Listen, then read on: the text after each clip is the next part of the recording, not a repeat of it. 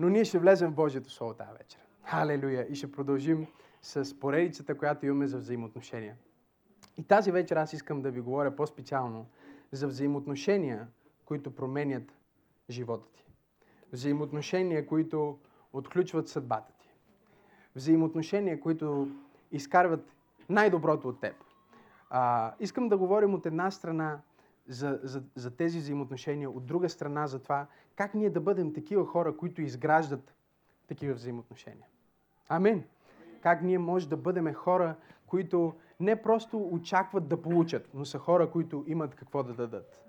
Хора, които искат да, а, да изграждат, хора, които са градители, хора, които са инвеститори, които наистина не виждат себе си а, просто като приемници, просто като някой, който все нещо някой трябва да направи за тебе, все не, някой на теб трябва да ти помогне, все някой на теб трябва да ти даде, но виждат себе си като личности, които имат какво да дадат на света, имат какво да дадат на хората около тях, имат какво да дадат на обществото от хора около тях.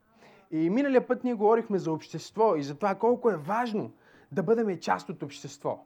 Колко е важно да бъдем част от Божието общество, което всъщност е местната църква. Исус дойде и каза, аз ще създам моето общество, църквата и портите на ада няма да й наделеят. Ние говорихме за това, че Исус и днес гради Неговото общество, Той гради Неговата църква в света. И също така говорихме за това, че когато ние сме част от това общество, църквата започва да изпълнява своята функция. И когато църквата е с нас, ние сме взаимозависими. Всеки един от нас започва да влиза в своята съдба.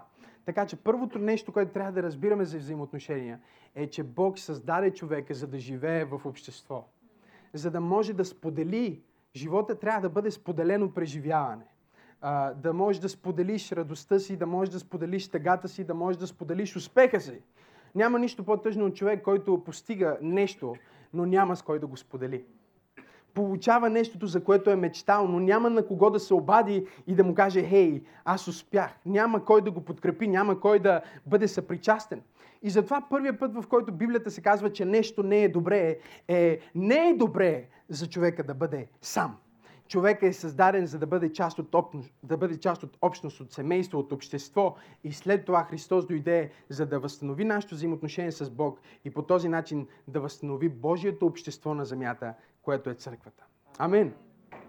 Говорихме също за това, че когато ние общуваме, когато ние сме а, в общение един с друг, първо Йоанн казва, че кръвта на Исус ни очиства от всеки грях. Тоест, преди ние да сме се покаяли, преди ние да сме, а, да сме предприели някакви мерки, само защото ние имаме общение един с друг, само защото ние разговаряме, само защото ние а, говорим за Божието Слово, само защото сме заедно и имаме взаимоотношение, ние стоим в святост. Има освещение във всяко божествено взаимоотношение. Не знам дали чухте това. Има освещение във всяко божествено взаимоотношение. Тоест, когато ти си в взаимоотношение с някой, който вярва в Исус Христос, това взаимоотношение те освещава, то те подобрява, то те прави по-добър, то те прави по-силен, прави те по-мъдър, прави те по-запален. Библията казва, желязо остри желязо. И така човек наостря своя брат. Той подготвя, издига човека, който е до него. Но ние трябва да знаем как да градим тези взаимоотношения и какви трябва да бъдем ние, за да влезнем в такива взаимоотношения, които ще отключат нашата съдба. Най-добрите истории, които някога съм чувал, започват така. Срещнах един човек. Най-лошите истории, които съм чувал, започват така. Срещнах един човек. И най-добрите истории в живота и най-лошите истории в живота започват по един и същи начин. Срещнах един човек. Много е важно да можеш да разпознаеш какви са хората, които срещаш. Кои са хората, които са за теб? Кои са хората, които са с теб? Заради това, което имаш? Или заради това, което си постигнал? Или заради пътя, който си избрал? Кои са хората, които са с теб, просто защото в момента имат някаква полза от това да бъдат около теб? Нали знаете, има, има хора, които никога няма да ти се обадят, освен ако нямат нужда от нещо. Тук ли сте? Те никой няма ти се обадят, освен ако... Само в момента, в който видиш името, изписано на твоя екран, името на този човек, и ти знаеш, той иска нещо от мен. Знаете ли за какво говоря тази вечер? Има ли някой, който е съпричастен на, на пастора? Следвате ли ме? В момента, в който видиш името му на Вайбър, как ти прави ти-ти, и вече знаеш, иска нещо от теб. Библията казва, пиявицата има две дъщери, дай и дай. Те са близначки. И двете само, знаят, само това знаят. Дай, дай. И има хора в живота, които са като пиявици. Не знам дали сте тук тази вечер или може би вие живеете някъде другаде. Хора, които идват при теб, за да откраднат твоя мир. Хора, които идват, за да откраднат твоята радост. Хора, които идват, за да посеят съмнение и страх и объркване. Аз ги наричам пожарогасители. Тък му се запалиш за нещо, тък му се развълнуваш за нещо и те идват и започват да те гасят. Отиваш, примерно, казваш на някой от тях, ей, решили сме да започнем нов бизнес. И те казват, в България няма как да се прави бизнес.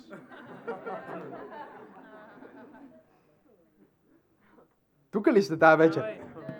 Казваш им, искам си купа нова кола. Пш, в България не караме нови коли, караме само 90-та.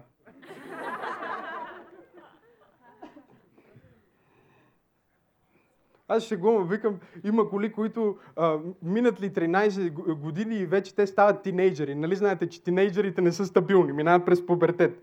В България всички коли, които караме са такива пубертет. Те са в пубертета. Отиваш и кажеш, хей, решил съм да уча, да следвам, ще стана, е, ще, ще, ще стана лекар, примерно. И те ти казват, знаеш колко много се учи за това. Искам да стана адвокат. Пш, ти си полудял. Право цял живот трябва да учиш. Хора, които те поставят в ограничения. Хора, които ограничават твоя потенциал. И не знам за вас, но сякаш времето, в което живеем, има повече хора, които искат да те спрат, отколкото хора, които искат да ти дадат старт повече хора, които искат да те ограничат и да ти кажат кой си, отколкото да те питат кой... Не знам дали някой ме слуша в тази църква.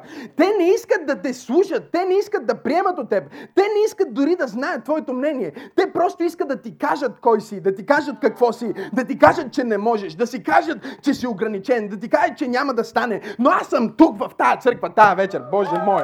Да кажа на някой, Любимия ми стих в Библията. Един от любимите, би казал пастор Тери, защото тя казва, ти нямаш любим стих в Библията. Аз казвам има, тя казва не, ти имаш любим стих във всяка книга в Библията. Или може би във всяка глава от всяка книга в Библията. Но един от най-любимите ми пасажи в Библията е в Прит 14 глава. И там се казва така. Който ходи с мъдрия, ще стане мъдър. Но другарият на глупака. Това е във вашата Библия. При 14.20. Бог не се притеснява да нарече глупака глупак. Но другарият на глупака ще пострада зле. Ще повторя този пасаж за вас, за ти от вас, които не си носите Библията. Ако си ги носите, отворете си при 14.20, маркирайте този пасаж, Запишете си, че това е един от любимите пасажи на пастор Максим и го научете на Изус. Там се казва така, който ходи с мъдрия ще порасне в мъдрост, а другарият на глупака ще пострада зле. Не просто ще пострада, а ще пострада зле.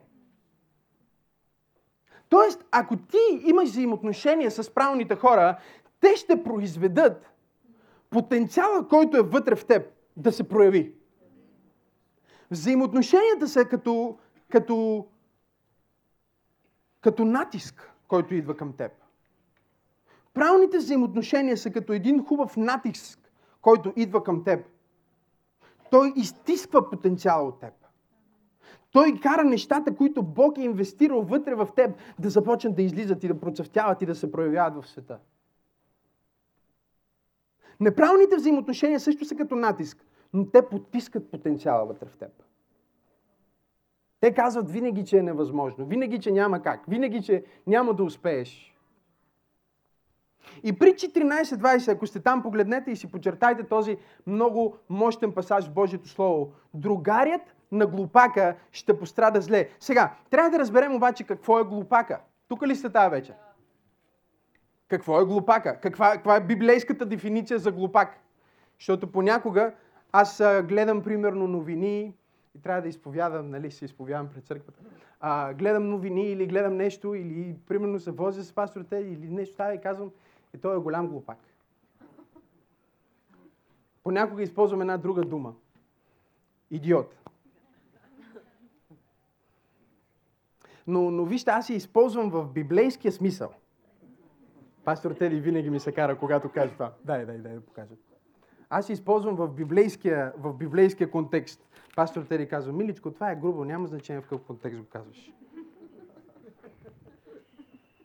Чуйте сега.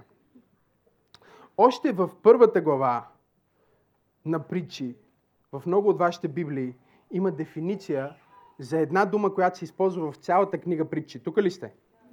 На някои места тази дума е безумец. На други места е глупак на други места е, е, е, е неправеден. Следвате ли ме? Същност е една и съща дума. Това е думата за човек, който знае какво е правилно, но въпреки това той решава да направи нещо друго. Тук ли сте тази вечер? Това е човека, който ти му казваш. Ако си сложиш ръката на котлона, ще се изгориш. Но въпреки това, той решава да направи това, което ти вече си му казал, че ще има последствия в неговия живот. Това е библейската дефиниция за глупак. Някой, който игнорира истината. Някой, който не се съобразява с истината. Бог казва, прави така и ще ти бъде добре. И той казва, може би има и друг начин да го направя. Това глупака също е престъпник. Той престъпва Божиите правила. Той престъпва Божиите закони. Той престъпва правилните принципи. Той престъпва правилните граници. И Божието Слово ни казва, че ако ние сме другари или общуваме, или ходим, или сме приятели с такъв вид хора, не просто, че ние ще станем глупави, забележете, този, който ходи с мъдрия, ще стане мъдър, но другарият на глупака ще пострада. С други думи, ти ще понесеш част от последствията за глупостта на някой в твоя живот. Не знам дали някой ме следва или ми съчувства или ме разбира в тази църква тази вечер. Не знам дали има някой, който някога е страдал заради глупостта на някой друг. Не знам дали сте тук тази вечер. Брат ти го направи, обаче ти трябва да платиш цената. Баща ти реши да се разведе с майка ти, обаче ти трябва да израснеш сирак. Не знам дали има някой тук тази вечер, който ме следва. Някой прави нещо и това нещо идва като последствие в живота ти, защото ти си близо до него, ти си в взаимоотношение. Взаимоотношенията са мост. Експорт-импорт. Разбирате ли? През този мост преминават неща от твоя живот към живота на хората, с които си свързан и от техния живот към твоя живот. Няма как този мост да не влияе. Няма как този мост да е само в едната посока. Не знам дали сте тук тази вечер. Ако можеше да бъдеш около глупави хора и да не страдаш, Библията няма да се да казва блажен е човека, който не се седи в присъствието на неправедния. Не се казва който, този, който не стои в присъствието на глупостта.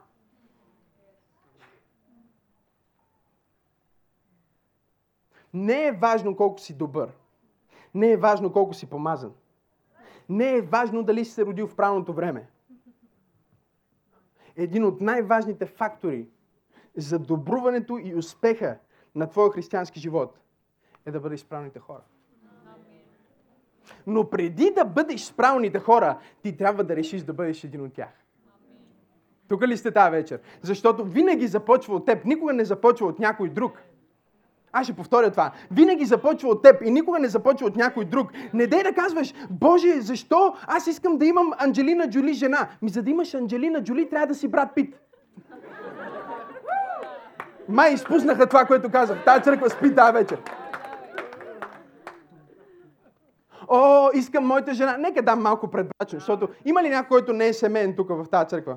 Окей, okay, отпреде сте, тамън, близо сте. Чакай да сляза. Чакай да сляза. Нали? О, искам моята жена да има три висши образования, а ти ще свършиш с твоето средно. Не знам дали сте тук, да, вече или не сте. Искам моята жена да е руса, с дълга коса, с сини очи, с дълги крака, нали, да не продължавам, да, да, да, да, да, а ти си петия човек, лака продали беше, как беше? Не знам дали някой ме следва в тази църква. Кажи, пасторе, проповядвай малко. Ти искаш да получиш нещо, което е несъразмерно с това, което ти си. О, не, не. Не знам дали някой ме следва тази вечер.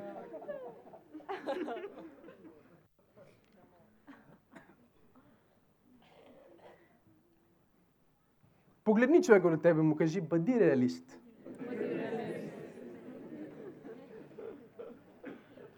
И всички тия хора, които търсят перфектния, чуйте ме тая вечер, перфектния го няма.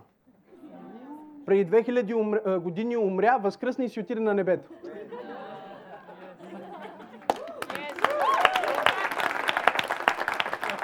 Те търсят перфектния. Някой каза, аз търся перфектния бизнес партньор. Аз търся перфектната жена. Ей, перфектната жена беше Ева и тя прецака всичко. Те търсят, те са нереални. Те преследват, Библията казва, този, който преследва фантазии, наследява вятъра. И цял живот. Ветрове. Ама ти ги гониш, ти ги гониш, те не те гонят, ти ги гониш. Ветровете.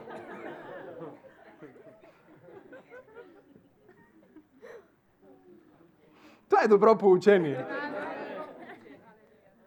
Искам, пасторе, жена ми да мирише на така, така, викам, ми купи си парфюм първо тия.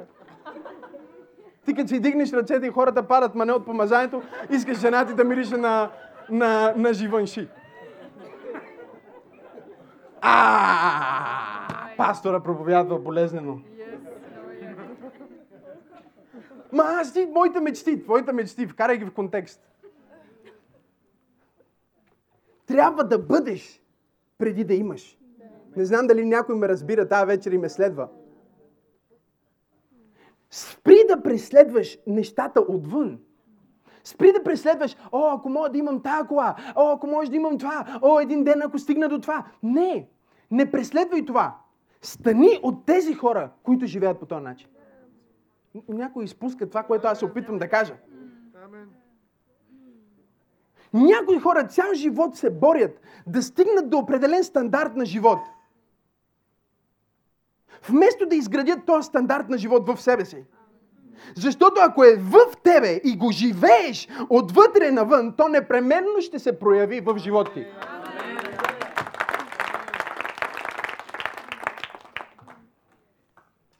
Аз пророкувам, казвам неща, които ще станат бъдещето и така нататък, обаче понякога няма нужда да пророкувам, за да видя, че някой ще стане успешен.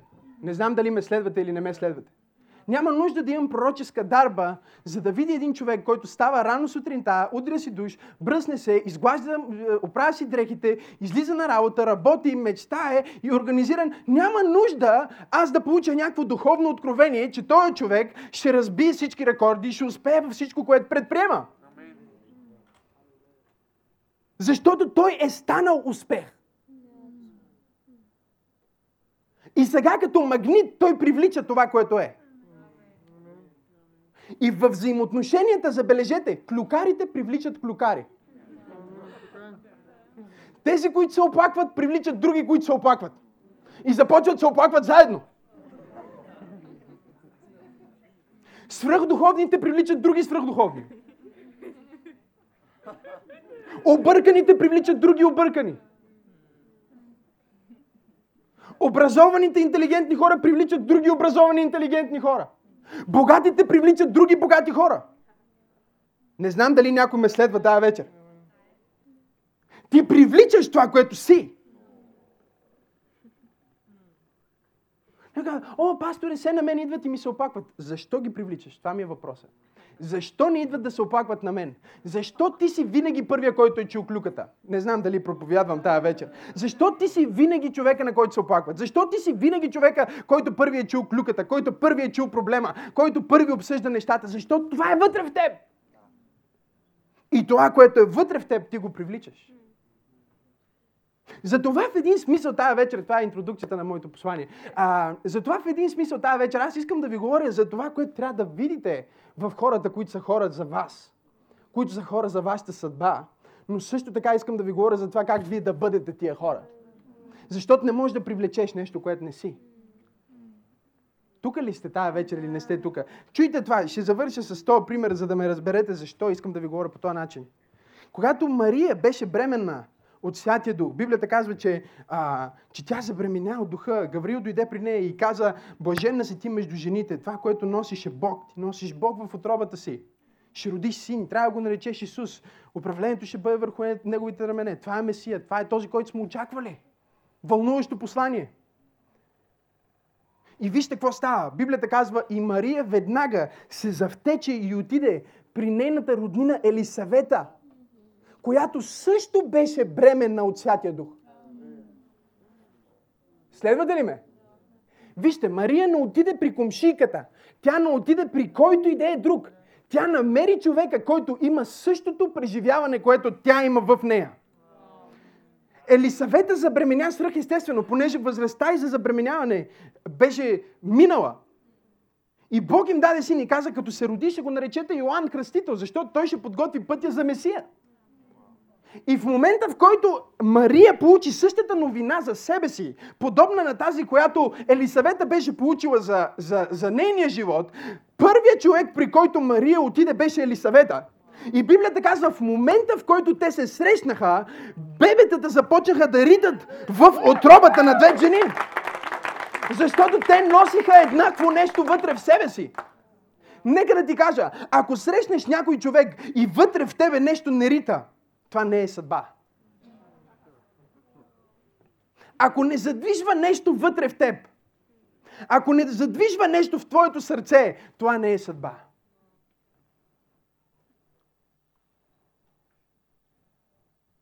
И вижте, когато Елисавета срещна Мария, тя не каза, айде и ти забравя от Святия Дух. Браво, браво! И моя син за твоя син. И голяма работа. Моя син ще подготвя пътя на твоя син. Тя я погледна и каза, блаженна си ти между жените. Аз говоря за хора, които виждат твоя успех и казват халелуя за твоя успех. Хора, които виждат твоя бизнес и казват радвам се, че твоя бизнес е по-голям от моя бизнес. Хора, които виждат твоето семейство и казват твоето семейство е невероятно. Искам да бъда повече като твоето семейство. Хора, които се радват искрено за теб.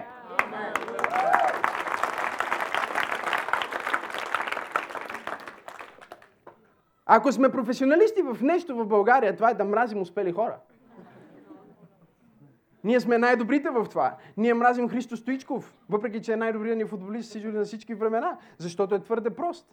Мразим Димитър Бербатов, въпреки че е най-добрият ни футболист в днешно време, защото е твърде интелигентен. Истината е, че това е под прекритие. Ние просто не ги харесваме, защото са успели. Защото има нещо в тая плът. Погледни човек, те му се усмихни и каже, и ти си в плът, виждам те. има нещо вътре в твоята тая плът. Като го видиш човека как успява и нещо вътре в тебе иска да го убие този човек.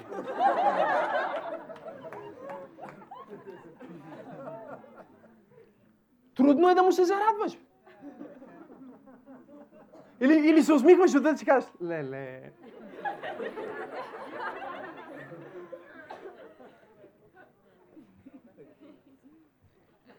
Но ти никога няма да преживееш твоя личен успех, докато не се зарадваш с успеха на някой друг. Обядвах с един приятел, пастор, той води църква много близо до нас. И той ми казва, вика, в неделя проповядвах за тебе. Викам, как си, какво си проповядва за мене в неделя? Сега ще му върна жеста. Той ми вика, вика, виждам какво става в твоята църква и вика, радвам се, обаче, вика, имаше един момент. За един момент, вика, в който си казах, аре бе, Три години аз работя, виж готова, дойде и бум, всичко стана. Вика, за момент, вика, плътта ми просто нещо се издразни. Вика, но беше само за миг. Аз веднага се покаях и даже в неделя, вика, говорих на църквата за това, вика, че трябва да се радваме с успеха на другите. Вика, дадох за пример, ние се радваме за това, за успеха на църква пробуждане. Но виж, ти привличаш това, което е вътре в тебе. Защото това е което виждаш, това е което говориш. Забележи. Хейтерите привичат хейтери. Намират се. Вижте, вижте, нека ви кажа. Сега тази служба ще свърши. Сега тази служба ще свърши. След малко. След малко. И ние ще излезем да пием по един чай. И вие ще видите това, което проповядвам.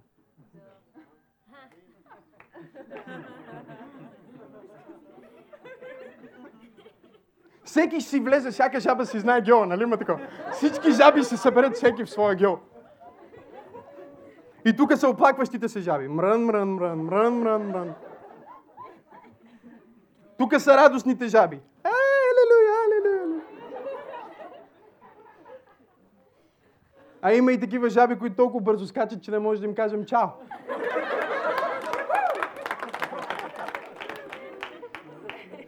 Всяка жаба си знае гео.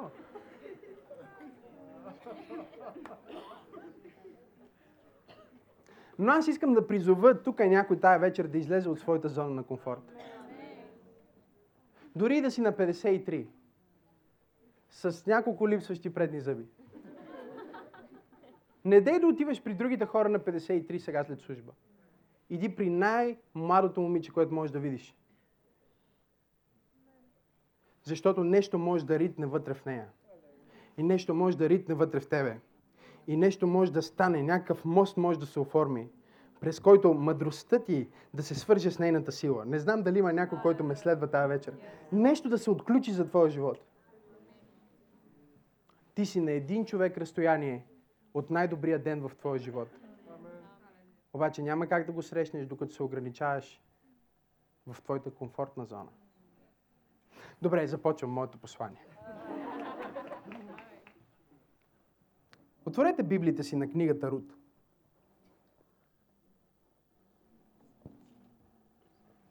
И, и Рут е точно преди Откровение в Новия Завет.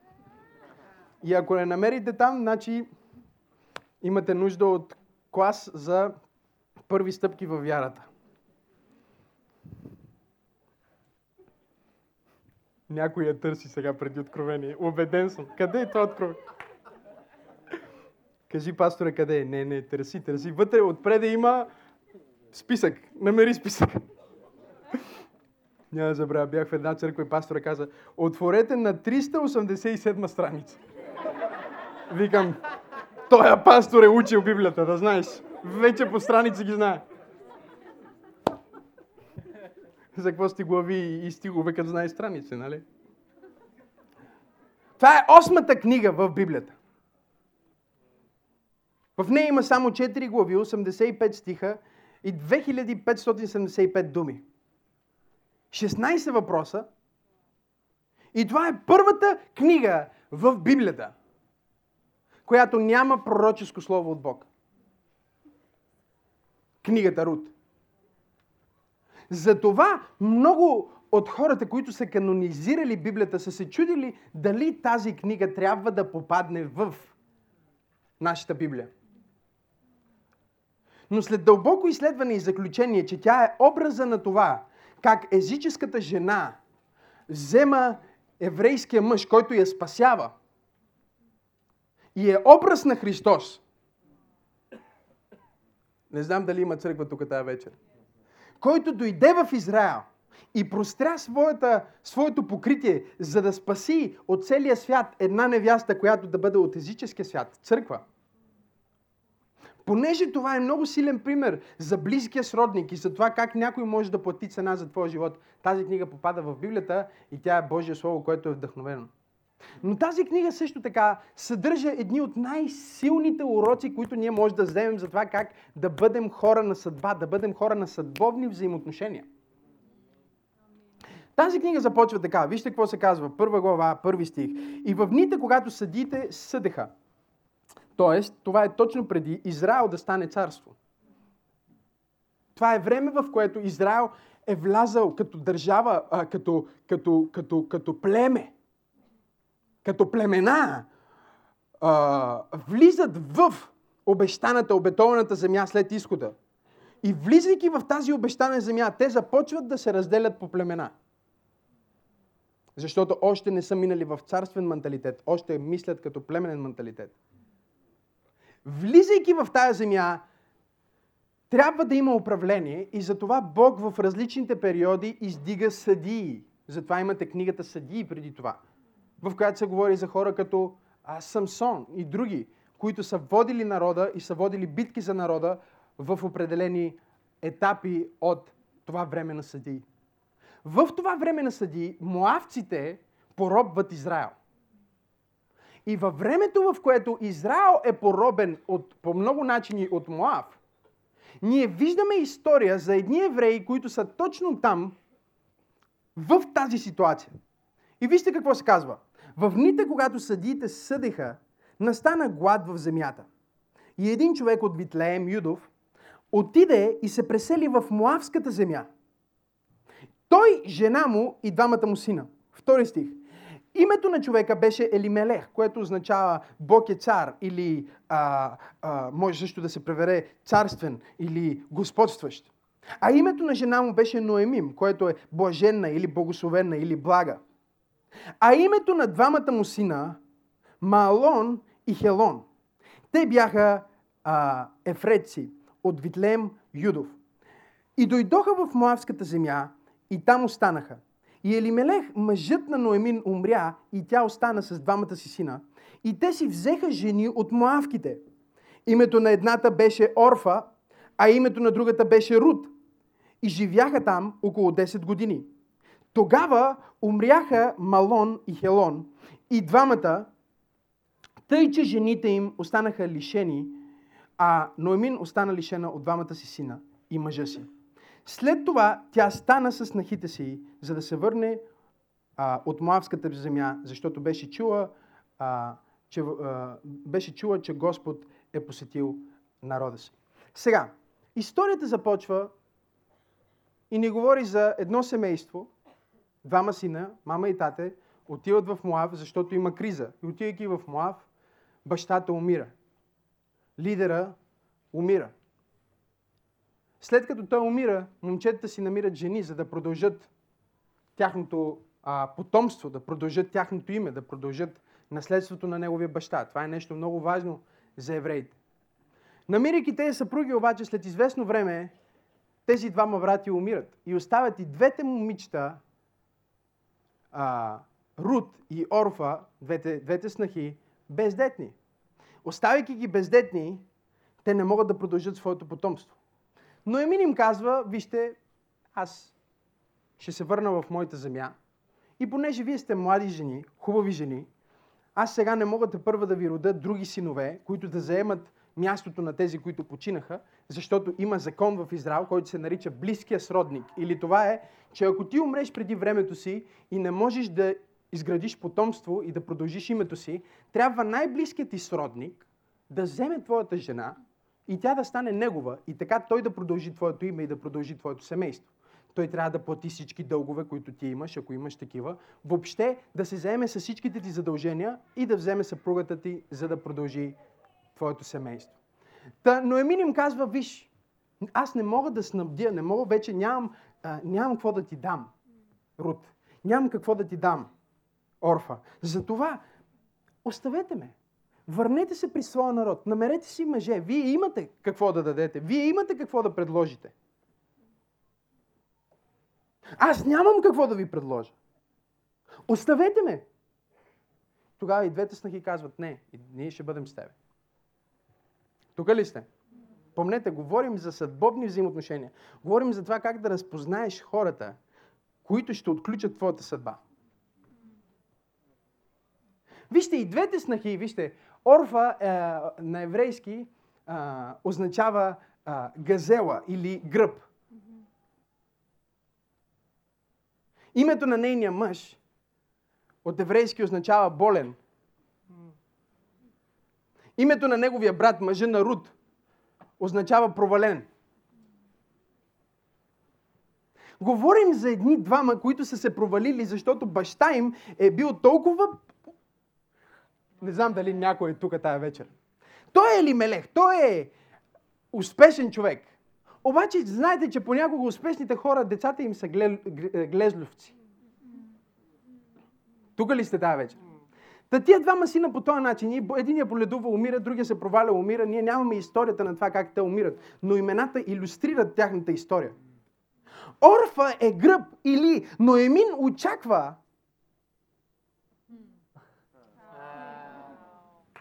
Ноемин очаква, че каквото и да стане, аз мога да се облегна на тази жена. Аз мога да се доверя на тази жена. Тя ще бъде с мен. Не само, че тя е гръб, но тя казва, не, аз ще бъда с тебе. Вашите Библии казват, и двете казаха единодушно, не, ние ще останем с теб. Но аз съм тук, за да кажа на някой в църква пробуждане. Не дей само да слушаш какво ти казват. Защото действията говорят повече от думите. Много хора ще ти кажат, че са за тебе, че те подкрепят и че те обичат. Но когато дойде момента, в който те трябва да направят това, което са казали, повечето от тях няма да го направят. И така Библията продължава и ни разказва, че Орфа след известно време, когато Ноемин всъщност ти обясни и каза, виж, Ноемин каза, аз вече нямам какво да ти дам. В моята земя аз съм никой. И в момента, в който Ноемин обясни, че вече няма какво да даде, че не може да им даде синове, че не знае дали ще им намери близък сродник, Орфа си тръгна. Има хора в живота ти, които Бог да ти даде шанс да ги изпиташ. Защото повечето от нас никога не сме имали възможност да тестваме хората около нас. Не знам дали сте тук. Особено тези от нас, които са благословени. Защото когато си благословен, всички искат да са с теб. Когато си добре, всеки иска да ти е приятел. Всеки иска да си говори с теб. Всеки иска да бъде около теб. Но понякога аз вярвам, че Бог умислено задвижва буря в твоя живот. За да можеш да разбереш кои са хората, които всъщност са за теб заради теб. Аз минавах през трудно време в един период и се молих, как, Боже, защо трябва аз да минавам през това нещо? И Бог ми каза, синко, не си ли благодарен, че от 7 години за първи път аз ти дам шанс да разбереш кой е твой истински приятел. Ти друг път не си имал шанс да разбереш кой е с теб. Но когато дойде напрежението, когато дойде трудността, когато дойде момента, в който ти нямаш какво да дадеш, тогава ще разбереш дали той човек е с тебе заради тебе или е с тебе заради това, което имаш да дадеш. И затова гърба на Ноемин си тръгва. Но слава на Бога, че Рут означава приятел. Не знам дали има някой тук в тази църква, който ме следва. Някой, който Бог се е погрижил да имаш приятел. Дори да не го виждаш в момента, аз ти гарантирам, че има човек в момента в твоя живот, който е твой истински приятел. Може ти да го объркаш заради някой, който... Вижте, гърба изглежда стабилен. Ела за малко, жълт. Гърба изглежда стабилен. Изглежда, из, изглежда верен. Изглежда като че може да носи набой. Изглежда като че може да се облегнеш на него. Изглежда като че може да има натиск и да издържи. И понякога ние имаме взаимоотношения в живота си, на които ние гледаме като гръб. Но проблема, когато ти гледаш на някой като твой гръб, е, че можеш да поставиш неправилно упование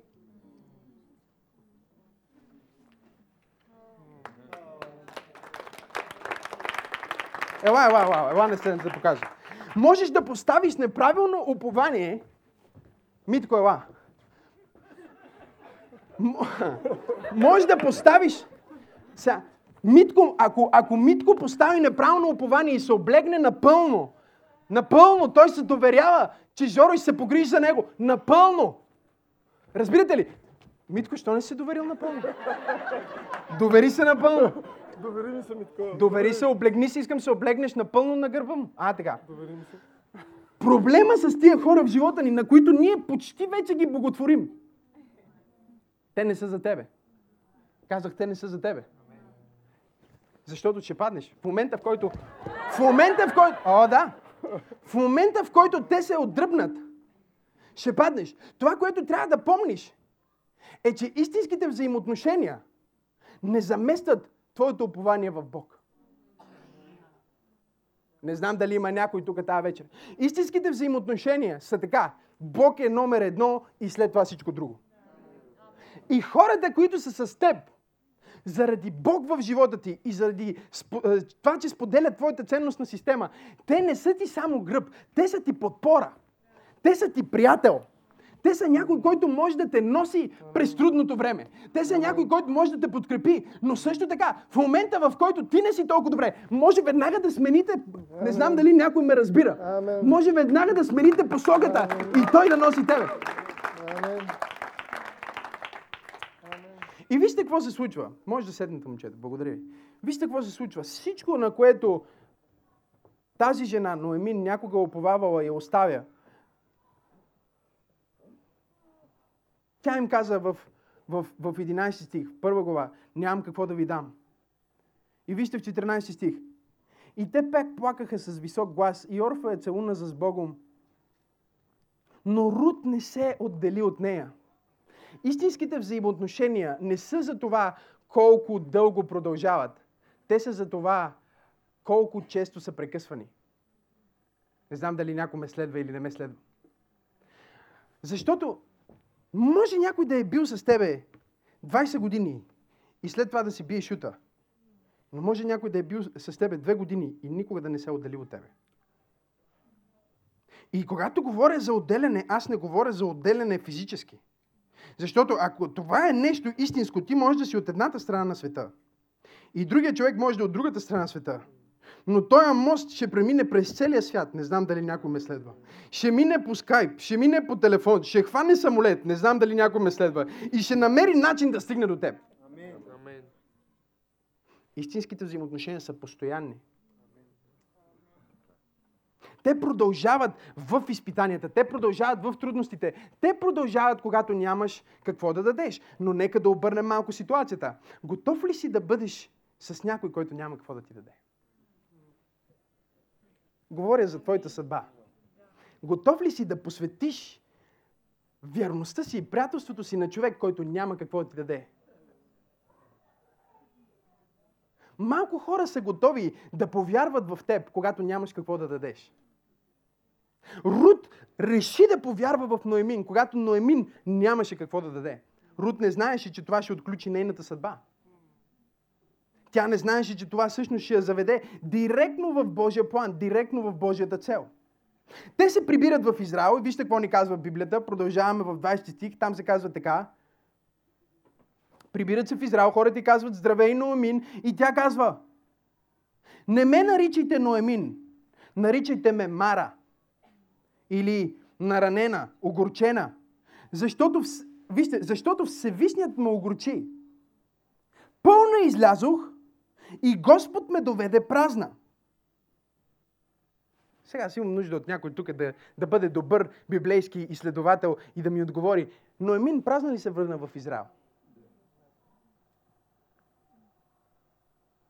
Не знам дали някой може да хване това, което се опитвам да кажа. Пълна излязох, а сега се връщам празна. Готов ли си да посветиш времето си на човек, който дори не те забелязва?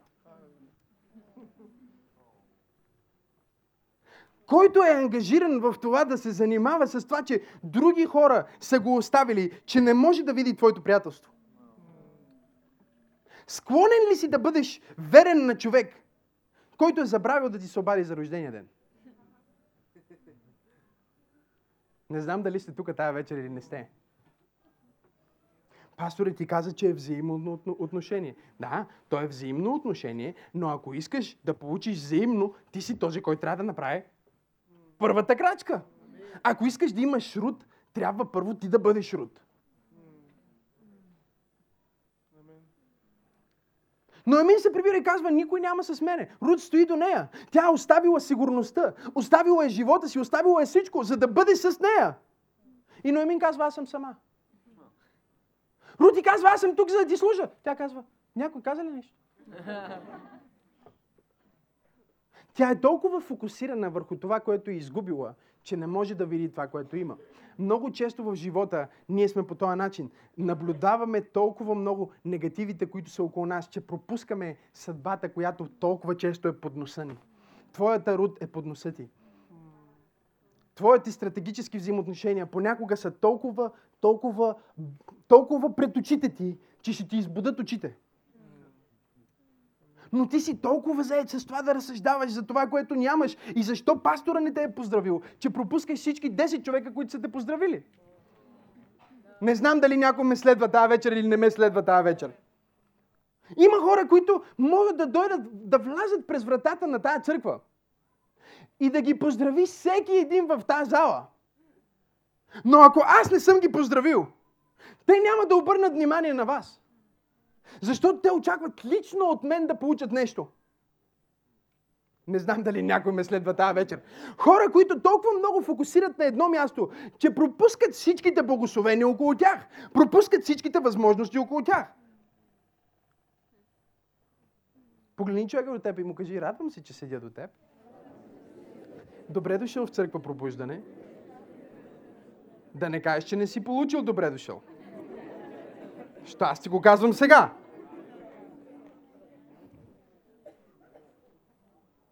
Рут Моавката идва с нея в Израел, в Божията земя. И Библията казва в края на първа глава, те стигнаха в Витлеем, в началото на ечемичената жетва. Най-добрите взаимоотношения се раждат в време на жетва. Най-добрите взаимоотношения се раждат във време, в което ние сме в жетва. Не знам дали някой разбира това, което искам да кажа. Ако искаш да намериш стратегически правилни хора, те са на, жет, на жетвеното поле. Исус Христос каза, жетвата е бяла, тя е готова да бъде събрана, тя е готова да бъде прибрана, но работниците са малко. В момента, в който ти си на правилното място, в момента, в който ти си на жетвата, в момента, в който твоя интерес е да угодиш на Бог и да служиш на Бог, там е твоята руд, там е твоята ноемин, там е твоя волост, там е твоето обещание. Аз мисля, че понякога ние просто, както казах по-рано, трябва да излезнем от нашата комфортна зона, да влезем в Божието дело и наистина да видим нещата и взаимоотношенията, които Бог може да ни даде там. Ето сега имаме ВИП а, идната събота. И между другото ти не каза, но това няма да е просто обикновен ВИП. Това ще бъде мексиканския ВИП. Ще пробвам пак. Това ще бъде мексиканския ВИП.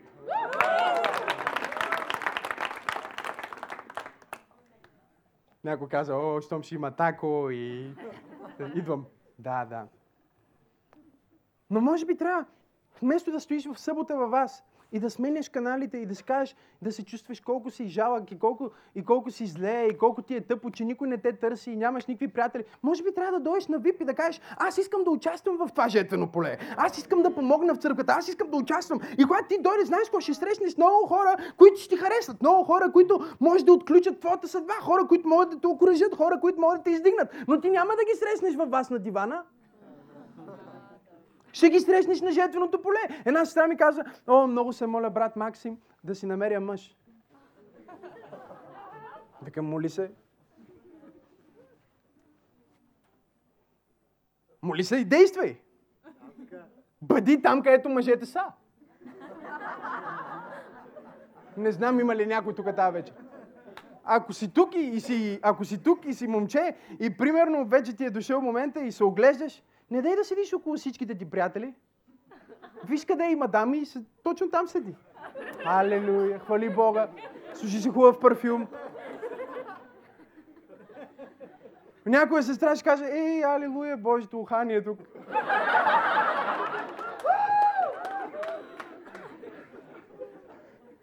Ние сме толкова е, огнетени в нашето собствено нещо, че ако забележите 90% от вас, които идвате, бяхте миналата неделя, сега сте тук, сте седнали почти на същото място, на което сте седнали миналия път. Значи толкова сме такива хората, когато ние решим, че така ще си направим и се ограничаваме в една малка наша кутийка и никой да не влиза вътре. И после кажеш, къде е моята жена? Ми, твоята жена е извън кутийката.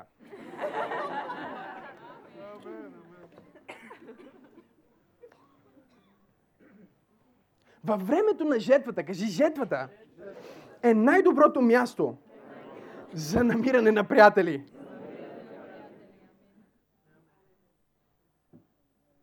Аз ще го кажа пак, защото го усещам.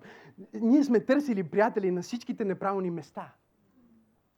А жетвата е най-доброто място за намиране на приятели. Жетвата е най-доброто място да намериш твоята съпруга. Жетвата е най-доброто място да намериш твоя съпруг. Жетвата е най-доброто място, в който да намериш твоя бизнес партньор. Жетвата, какво е жетвата? Жетвата е Божието дело. Жетвата е църквата. Жетвата е Божията нива. Халелуя. Когато ти участваш в църквата, когато ти си част от групи, когато ти си активен, когато ти си жив, а, жив член, жива част от църквата, ти лесно ще намериш правилните взаимоотношения, защото ти си там, където нещата се случват. Бъди в ексона, бъди посред нещата, бъди там, където е живота. Излез от твоята котийка в името на Исус. Това е моята кола, и моята жена, моят апартамент. Работа, бензиностанция, вкъщи, автомивка, бензиностанция, работа, вечеря навън, един път в месеца и вкъщи. И неделя, може би, някой път, ако го чувствам отвътре. Господ ме подбуди. Един брат и ми вика, Господ ме подбуди днес да дойда на църква. Викам, той по-добре да не те подбужда. Ти си бъди на църква и без да те подбужда. Това не е нещо, за което трябва Бог да те подбуди. Той вече те е пробудил. Затова се казваме пробуждане. Бъди там, където се случват нещата. Бъди там, където са хората, които искаш да срещнеш, хората, които те привличат. Хората, които са на жертвата, хората, които са част от Божието дело, хората, които са ентусиазирани за това, което се случва, които са толкова заети с жертвата, че нямат време за клюки. О, Боже мой! Толкова заети с това, което трябва да направят за Бог, че нямат време да обсъждат другите. Как беше това? Наскоро видях, че си го качи във Фейсбук. Великите а, умове разсъждават за идеи. Посредствените умове разсъждават за събития. А простите умове разсъждават за други хора. И коментират други хора. И обсъждат други хора. И клюкарстват за други хора, защото просто нямат какво да правят. Няма джетва. Аз съм тук тази вечер, за да взема твоя фокус от нещата в живота ти и да ги насоча към жертвата на Господ Исус Христос. Да ги насоча към това, че полето в България е голямо. Има много хора за спасяване църква, има много хора за изцеляване, има много ученици за правене, има много църкви за започване, м-м, има много колеги за спасяване, има много неща, които трябва да направим. Ние сме заети с Божието царство. И когато ти си заед в жетвата, там на жетвата ти започваш да срещаш съдбата си. Но Емин имаше един сродник. Втора глава. Много велик човек, който беше от рода на нейния съпруг, на име Воос. Воос означава в него има сила. Има взаимоотношения, в които ще намериш сила. Има приятелства, в които ще намериш сила. Има хора, в които ще намериш сила, но ти трябва да си там, където можеш да ги срещнеш. Вижте, много хора искат да срещнат Воос, но не искат да са верни към Ноемин. Не знам дали някой ме следва или не ме следва тази вечер. Много хора искат да имат истински взаимоотношения, но не са готови да жертват, не са готови да, да, да бъдат там, когато не са забелязани, да не си тръгват, когато всички си тръгват, да жертват за човек, който дори не жертва за тях. Но Емин започна да, да, да говори на Рут и да я наставлява, но забележете, че още преди Ноемин да каже на Рут, че там на жетвата има един волос, тя вече беше попаднала точно на неговата нива.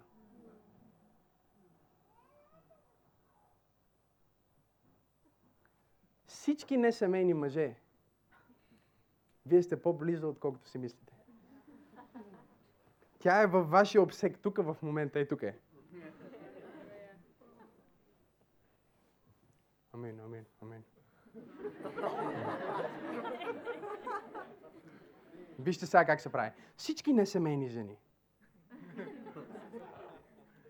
които сте тук тази вечер, искам да ви кажа, че той е някъде тук, във вашия обсек, около вас, под носа ви. Огледайте се, може да го видите.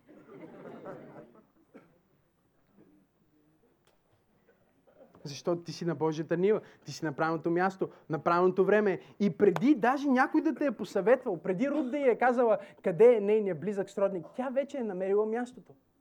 Аз искам да ти кажа, че нещата вече са вътре в теб. Те вече се случват. Ти вече си се задвижил към тях. Много е важно да не спираш. Много е важно да не се отказваш. Много е важно да не се а, отчаиваш. Защото след, а, след една-две седмици ще ви говоря за най-големите врагове на взаимоотношенията и най-християнските демони, които всички християни се борят с тях. Мисли, които те ограничават, мисли, които ти пречат да влезеш в твоята съдба. Когато Рут намери Воос, тя намери мястото, тя намери човека, тя беше получила правилния съвет. Вижте какво и каза Ноемин. Отворете си Библията на Рут, трета глава. Вижте какво и каза.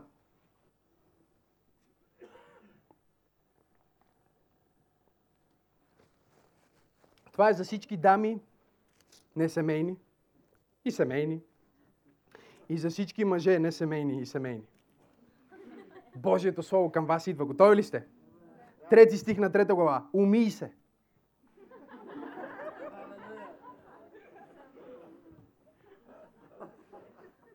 Е, пасторе, какви са тия силни проповеди? Направо ни откровения заливаш.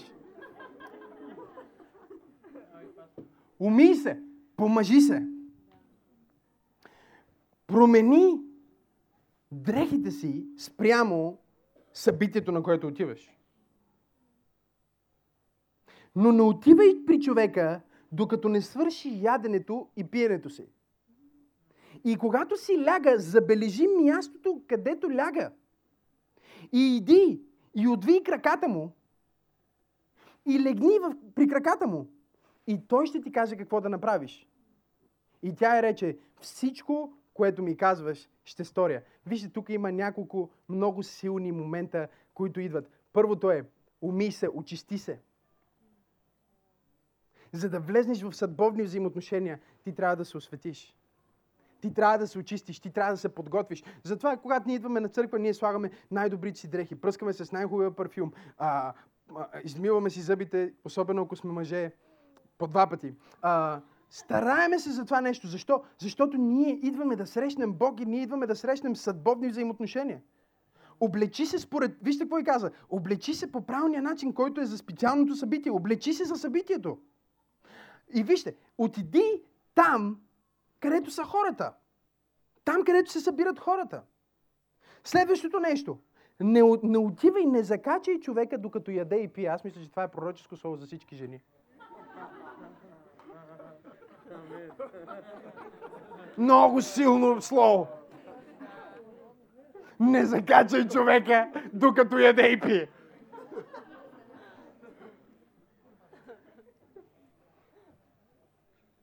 Нали, направила ти е жена ти, примерно, някакво уникално ядене и тъмън започваш да ядеш. Как мина деня ти? Добре, кажи ми повече. Ам...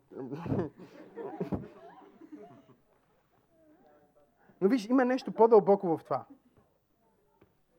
Има нещо по-дълбоко в това. Погрижи се за него, преди да се погрижиш за себе си.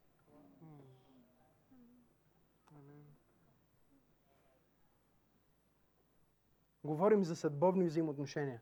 Погрижи се за него, преди да се погрижи за себе си. Погрижи се за успеха на човека до тебе, преди да мислиш за твоя успех. Погрижи се за това той да има храна, преди да помислиш за твоята храна. Погрижи за това той да има облекло, преди да помислиш за твоето облекло. Това е много християнско, това е много правилно, това е много истинско, това е много силно, това е много нелицемерно. Господ Исус Христос каза, вие, които давате на тези, които ви дават, с какво се отличават от фарисеите? Вие давате, защото знаете, че ще получите. Помисли за другия, преди помисли за себе си.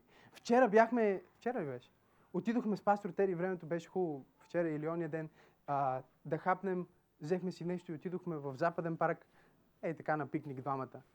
И си ядем и много деца тичат навсякъде и така. И по едно време едно 13-14 годишно или по-голямо беше. Някъде там, тинейджър, идва, ми поглежда и казва, батко, гладен съм. И просто, е така, дойде ми на главата и вика, батко, гладен съм. И аз, нали, в смисъл, те яде, аз ям. Вече почти почва да свършва това, което е било. Викам, ами, а, нали, а, Окей, давам му такова. Преди вече да му дам да му направя, той си бър, бръкне, се почне да си взема. Прави си. Аз стоя го гледам. Заповядай, вземай, нали? По едно време идва един друг. Усещам вече, че те са партньори, разбираш? В смисъл, видява яденето и, и, и идва и, и, гледа така. Искам мела, ела, нали? Там не, вече каквото и, вече почти няма, обаче каквото има, даваме го.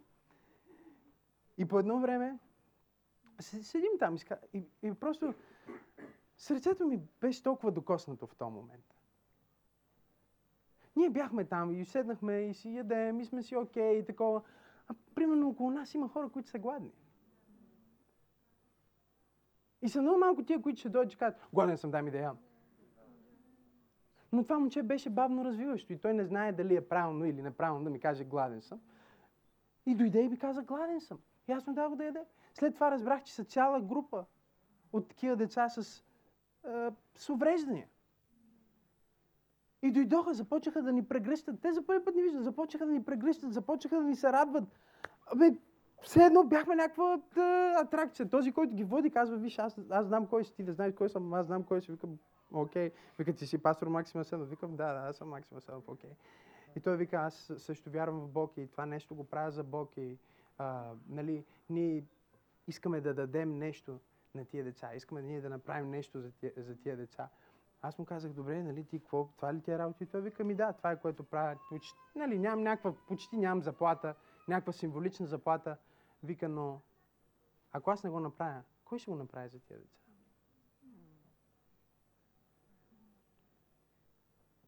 За тия сираци. Някой от тия сираци може да е след 20 години мултимилионер. Тук ли сте тази вечер? Едни от най-успешните хора на земята са сираци. Говоря ви факти, които са израснали без баща, без майка или без родители в дом. Все излизат, оттам излизат невероятни хора, много често. Да, излизат и други, но принципно говорим. И аз си мисля за това, кой ще е човека, който ще бъде възнаграден, когато един от тези хора стане успешен? Ние четеме великите истории за как се е променил живота на този и как онзи е станал, но ние не вкарваме себе си в тази ситуация. Как ние бихме поступили? Бихме ли мислили за другия преди да помислим за себе си? Но Руд можеше да помисли за другия преди да помисли за себе си. Тя можеше да помисли за, за това как се чувства този човек и на него да му бъде удобно и да забележи къде е мястото, където на него му харесва да си почива и да запомни къде отива да си почива, за да го изчака и когато той си почива, тя да отиде при него и да не отиде да легне до него, а да легне на краката му. Не знам дали някой ме следва тази вечер или не ме следва. Ние трябва да бъдем хора, които са готови да дойдем първо отдолу нагоре, да дойдем при краката на хората, да дойдем в смирение. Много хора идват и директно искат да, да се ползват от това, което имаш, директно да се свържат с тебе, директно да ти станат приятели или нещо. Те не са готови да умият краката ти, а дори Господ Исус Христос уми краката на своите ученици. Готов ли си да минеш под, под покритието, но не от главата, а от краката? Тук ли сте тази вечер? Говорим за съдбовни взаимоотношения. При краката се срещат невероятни неща. Хората идват в църквата и те искат, примерно, главата, те искат важните неща в ума им. Може би да проповядват или да бъдат на сцената, или да бъдат важни, или да бъдат споменати, да бъдат упоменати. Те не идват от краката. И се чудят защо не могат да намерят взаимоотношения. Защото когато подхождаш към един човек, когато подхождаш към едно място, ти трябва да се научиш да идваш в смирение. Тук ли сте тази вечер? Трябва да се научиш да подхождаш в смирение, гледайки първо това, от което човека се нуждае и после това, от което ти се нуждаеш. Стана тихо в тази презвитарианска църква.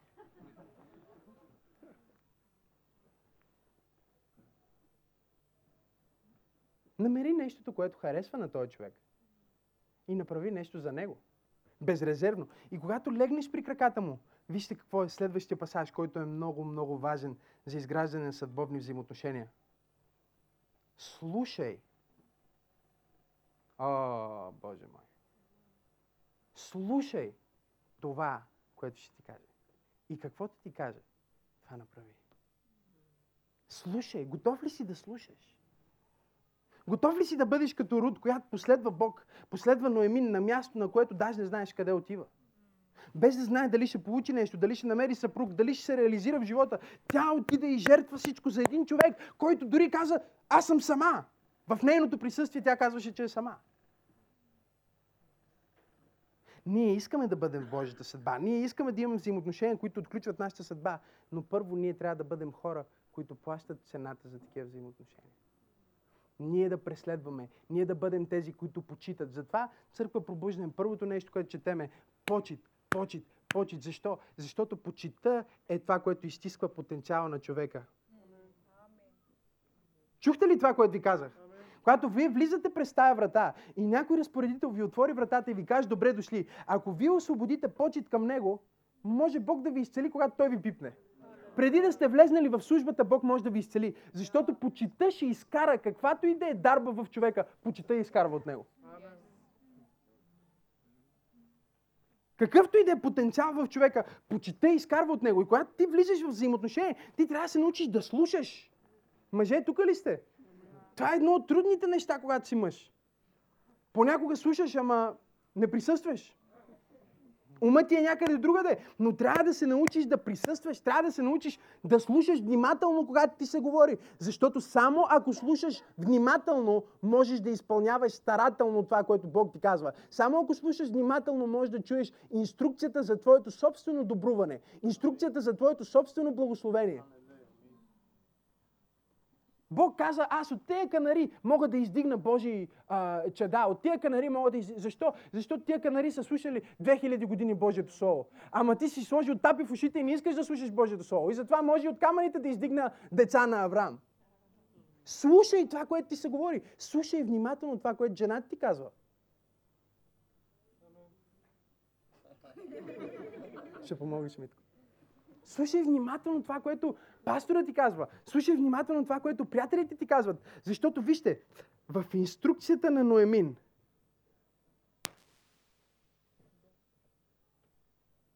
беше съдбата на Рут. Ако тя не беше направила това, което Ноемин ни казва, ако Рут не беше послушала Ноемин, тя никога нямаше да влезе в своята съдба. Една бездетна моавка от, от езическо племе, което Бог се бори се срещу тия хора. И Бог взе една такава бездетна млавка и я въведе в Божия народ и даде мъже, който всички жени искаха.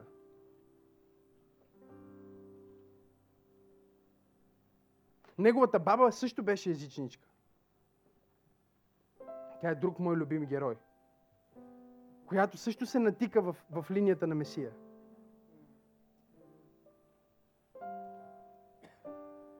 Или майка му ли беше? Или баба му или майка му беше? Накрая го пише, ще го почита. Защо, защо говорим за това? Ако се научиш на тези принципи, да слушаш внимателно и да изпълняваш старателно, в изпълнението на инструкцията, която получаваш, твоята съдба се отключва. Говорих си с моя, моя ментор и той ви разказваше как неговия ментор му се обажда от Африка. Той е в, в Англия, започнал е църква и води църква една година с седем човека.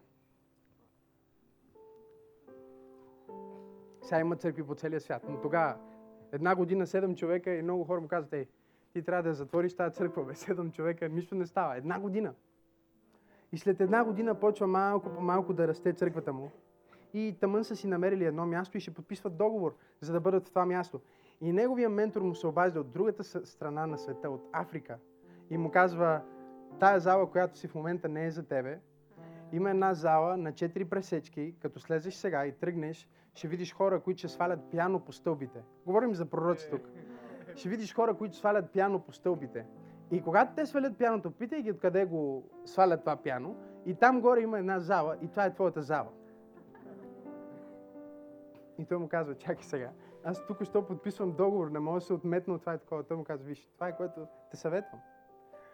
Излиза, качва се в колата, чуйте.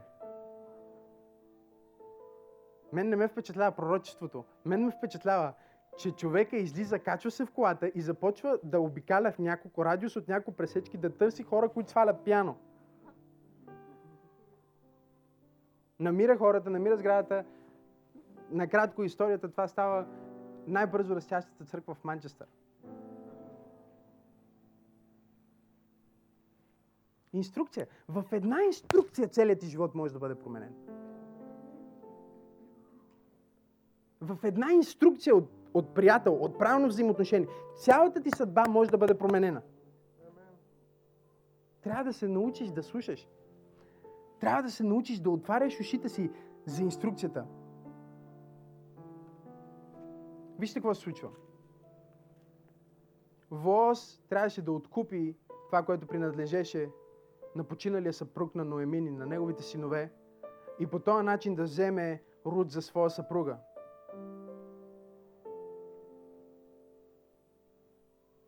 Руд не можеше да има деца дълги години, докато беше в семейство с предишния съпруг. Обаче вижте какво става. И така Воз взе Руд, 4 глава, 13 стих. И тя му стана жена. И като влезе още от първия път при нея, вижте какво става. Господ ти даде и тя зачерна и роди.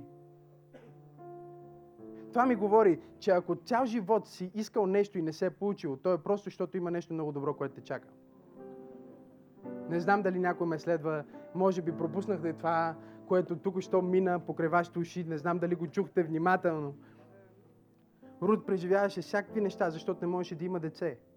И си казва, какво става с моето дете? Що нямам дете? Не само, че не може да има дете, мъжа и умира. И бездетната Руд среща Воз и веднага нейната отроба се отваря, защото нейната отроба е затворена, за да се роди един специален човек. Говоря за съдбовни взаимоотношения.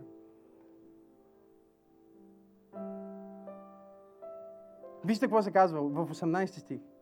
И ето Фересовото родословие. Ферес роди Естрон. Естрон роди Арам. Арам роди Аминадав. Аминадав роди Насон. Насон роди Салмон. Салмон роди Воос. Воос чрез Руд роди Овид. Овид роди Есей и Есей роди Давид. Това е историята за един човек, който е възможно най-далече от Бог. И чрез вярност и правилно взаимоотношение влиза в Божието семейство, влиза в Божието наследство, взема най-добрия мъж в цялата нация и става пра-пра-пра баба на Исус Христос.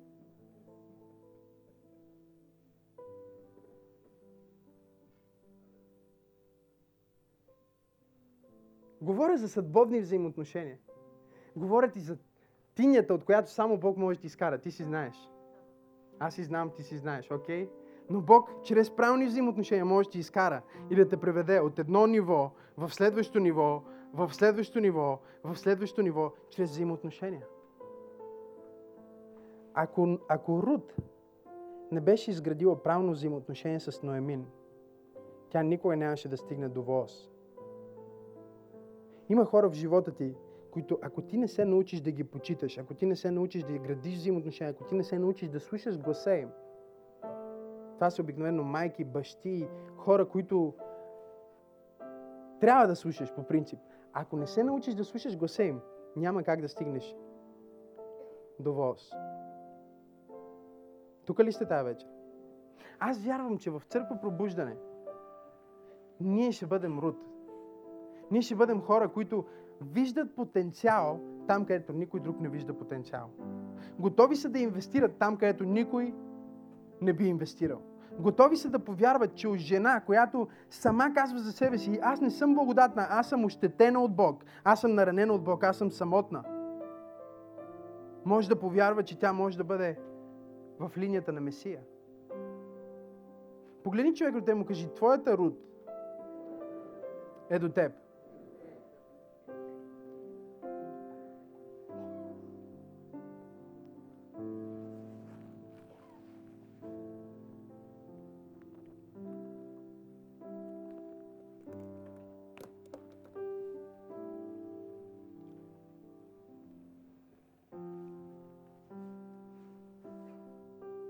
Говоря за роби, които стават царе.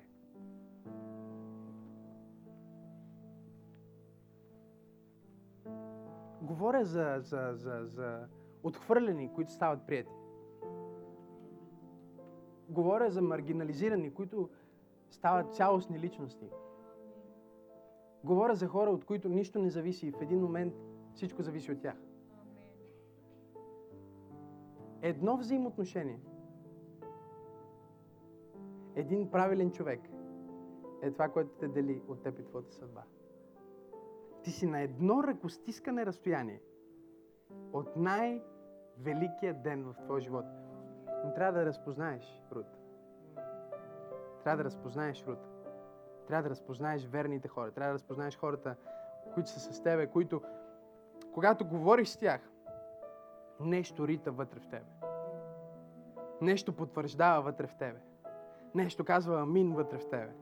Нещо се вълнува вътре в тебе. Трябва да намериш тия хора, но още повече трябва да бъдеш един от тях. Нека затворим очите си. Халелуя. Боже, благодаря ти за, за стратегически взаимоотношения, за съдбовни взаимоотношения. Ей, халелуя! Всъщност сега, докато се молиш и си с затворени очи, аз вярвам, че Господ ще ти покаже някой.